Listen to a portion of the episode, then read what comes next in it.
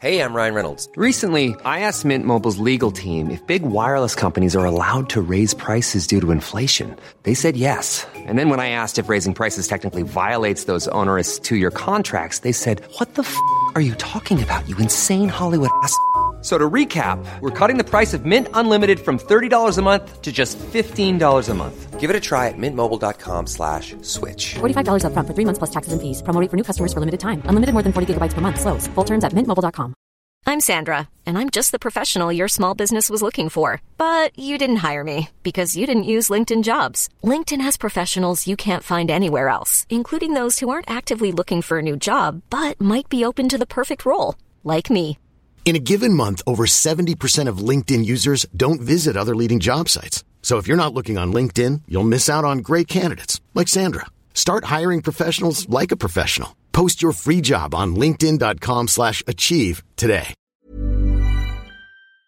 Hi, I'm John McEnroe. I'm Bjorn Borg. This is Martina Navratilova, I'm Mats Wilander. I'm Stan Wawrinka. I'm Lleyton Hewitt. I'm Andy Murray. and you're listening to the Tennis Podcast.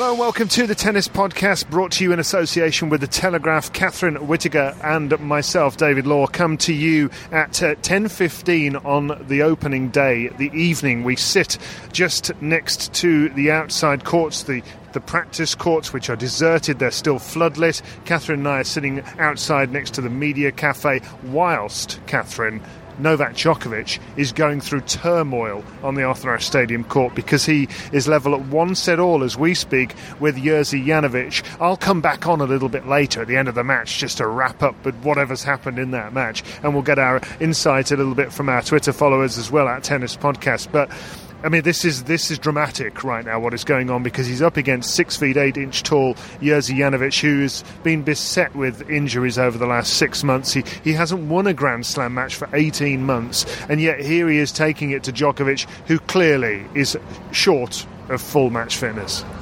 Is it as dramatic as Phil Collins playing in the air tonight while the Arthur Ashe Stadium roof slowly opens? I don't think anything can be. Well, let's be realistic. I mean, that's Phil Collins, and he was pretty awesome.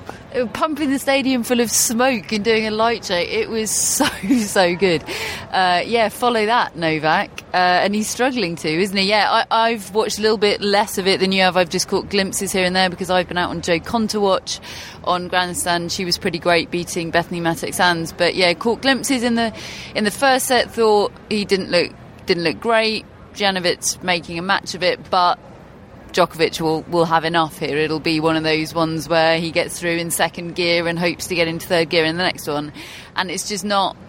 It's not going that way, is he? And Well, he had a, he had a, a lengthy injury time out after the third game, not for his left wrist though, for his right tricep, sort of upper arm, and he had that massaged intensively. Uh, I mean, it looked he, he looked in some real discomfort out there at the time. I'm not, I don't know what the problem is, but I mean, the guy is.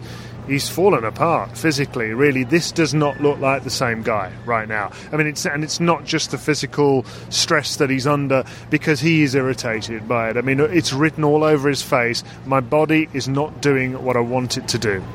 It was, I mean, there were rumours swirling around that he wasn't even going to play this match. Yesterday uh, was his first practice. Uh, before uh, he had cancelled all these practices. Again, we don't know whether he was practicing some, somewhere off site. He came to practice yesterday, went out on a, a, practice court over just over my right shoulder. I'm pointing, but obviously this is radio, so you can't see that. Uh, and he was on there for 10 minutes and then pointed at his left wrist, and everyone trooped off. Boris, both his agents who were out there watching intently trooped off, and everybody who was gathered watching the practice looked at one another and thought, right, well, that's it. He's decided he, he can't play. He's going to go and call a press conference and retire. Turns out he was uh, doing the universal symbol for watch. And uh, they were trooping off to decamp to the Arthur Ashe Stadium, which had then become free for them to practice there. Uh, but there were about five minutes where everybody thought, oh, well, that's it. He, he doesn't fancy it. I mean, he did look irritated, frankly. Um, and he looks irritated tonight. You can understand it actually. If you if you're as great as he is as a, both a tennis player and as a competitor, there is nothing more frustrating than being injured and not being able to do what you want to be able to do. And and he's the player that doesn't get injured very often because of the, the makeup of his, of his body, the way he looks after himself. This this has come as a bit of a shock to the system. I, I think the last couple of months for him to get into this this state. I mean, I, right now by the time you're listening to this, you'll know the result. I'll, I'll, be talking about it at the end. It's one set all as we stand. He's just broken for two love, but he just looks hot and bothered. He looks irritated, and whether he wins this match, loses this match, you know, it's hard to imagine him holding the trophy right now. Yeah, that's it, isn't it? It's almost sort of not the result. Certainly, if he loses it, it's not result regardless. But win or lose now, all all is certainly not well. And uh, whereas two days ago it was a big question mark over Djokovic, now it's a big. Uh-uh. Uh, oh, very good sound effect, Catherine. We, we don't need to say any more about that subject. Catherine summed it up with the uh-uh. But anyway, uh, where else have we got to go with this? Today, what has happened? It's been a long old day at the US Open, hot, humid. Uh, you looked so hot and bothered earlier on today. You said, you, said, you said it's hotter than the sun standing outside the court watching Kyle Edmund pull off an absolutely fantastic victory from his point of view. First ever win at the US Open for him. He's through to the second round, beating Richard Gasquet. Oh, he was so good today. He really, really was good, Kyle Edmund. Like, mature. He just looks a different guy to I'd seen before. I had a very, very brief chat with Leon Smith earlier. I know you uh, commentated with him today as well. And Leon was so impressed. He said it was the most controlled he'd ever seen Kyle play. He thought, I asked him whether, you know, Belgrade was the biggest factor in, in in that performance, you know, what he did in Belgrade and what that will have done for his confidence. And he said no, he thought it was actually the losses subsequent to Belgrade in Toronto, uh, in Winston-Salem last week, in Rio, of course. He thought, actually thought it was those that taught him what he used on the court today to beat Gasquet, who, yes, was below par, but he still needed beating. And he's, you know, Kyle Edmund didn't give him anything. You know, you're feeling not brilliant, you're not in great form, but usually a top seed will come through those matches more often than not. And the thing that uh, Leon was saying is that he wasn't just belting the forehand relentlessly. He was he was mixing up that forehand, and he was waiting for the opportunity to pull the trigger, and he did that really successfully today. So fantastic win, best win of his career, really. Yeah, I, I stood on the court for four minutes waiting to interview him at the end of the match on the court while he was signing autographs. And I, I mean, I thought I couldn't. I thought I was going to have to say to my producer that I, am too hot. I can't.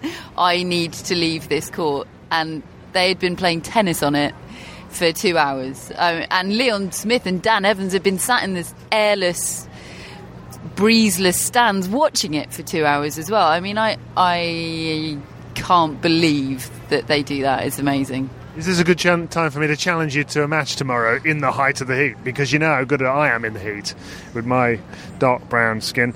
Uh, no, that's not true at all. I'm actually closer to the sun as well than you, Catherine, so it hurts me more. Uh, a great win for Yana Konta tonight over Bethanie Mattek-Sands, a match that uh, I, I, think we talked about earlier. I certainly thought she might lose it, and you did think she would lose it eventually because Mattek-Sands would be would be all over it. But actually, I think the atmosphere because they'd had those two massive five setters with Tiafoe and Isner, it had sucked all the life out of the stadium. I mean, look, anyway, Konta was exceptionally good. She, I, I don't in that form in that mood, she wasn't going to be beaten anyway.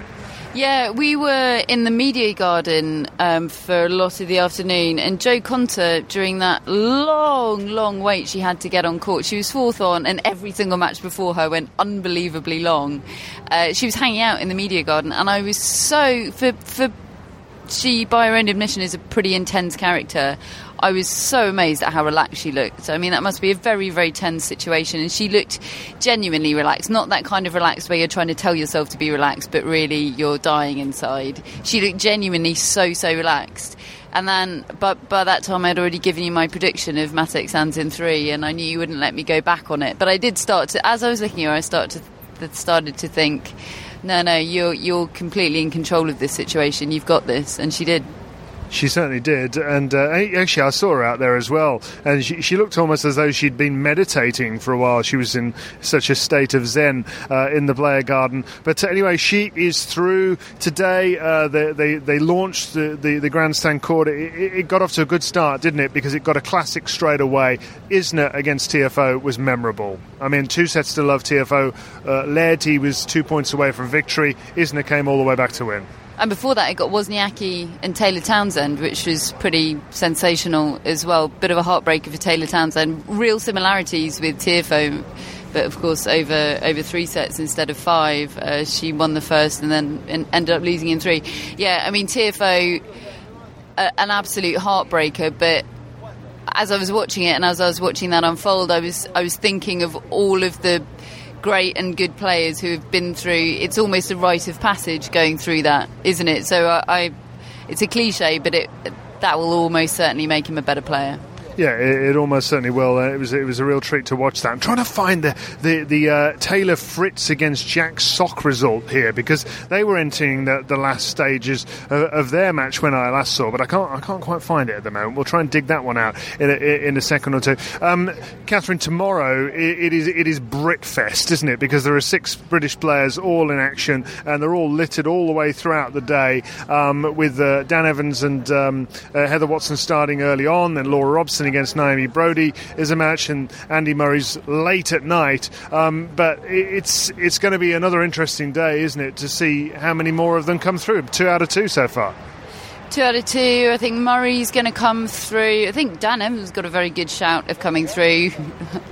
We're not going to have Naomi Broady and Laura Robson coming through. That one's going to be really interesting. And I think Heather Watson. I mean, we could have a an all but clean sweep as much you know what I'm saying. Two Brits playing one another, we can't have a clean sweep. But I think it's probably sort of likely that they might all win tomorrow, barring one of Broady and Robson, which is really I can't believe I'm saying that, but I am. Wow, Catherine Whitaker, positive. Jack Sock won, by the way, uh, 6 uh, 4 in the fifth against Taylor Fritz, so that was another good match. It really has been full of good matches today. And uh, so, yeah, good day's tennis at the US Open. So, we're going to sign off for tonight. I'm going to be back actually just after the Djokovic match. He leads 3 1 in the third set as we speak underneath the lights here. But, Catherine, been good, isn't it? First day. It's been good, it's been sweaty. More again tomorrow. More of that tomorrow. More sweatiness. Speak to you soon. Well, in the end, it was pretty straightforward for Novak Djokovic because from there, when we were we were talking, Catherine and I, at one set all three one to Novak, he he raced away with it. Really, yeah, was just way too erratic from that point, and Djokovic did settle down. It seemed as though he stopped worrying so much about the physical issues. Interestingly enough, at the end of the match, when he did his press conference afterwards, he he described the treatment that he had to his right shoulder or upper arm as uh, prevention he he wasn't going to get into a discussion about what it might have been. He, he was pretty guarded about that. In fact, he, he was shutting those questions down pretty pretty snappily. I have to say. Um, so he did say it's it's a day by day thing uh, at the moment, my treatment, but things are getting better each day, and therefore that's reason to be encouraged.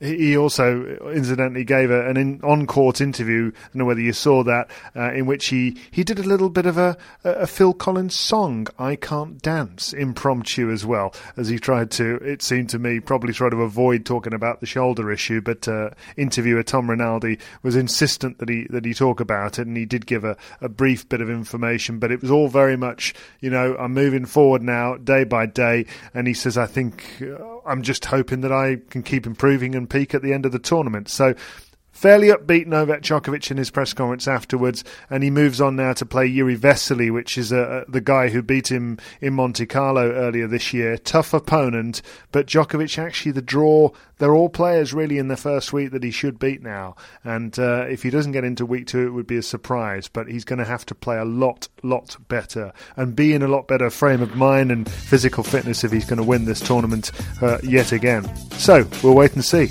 on to day two of the US Open. We'll speak to you soon.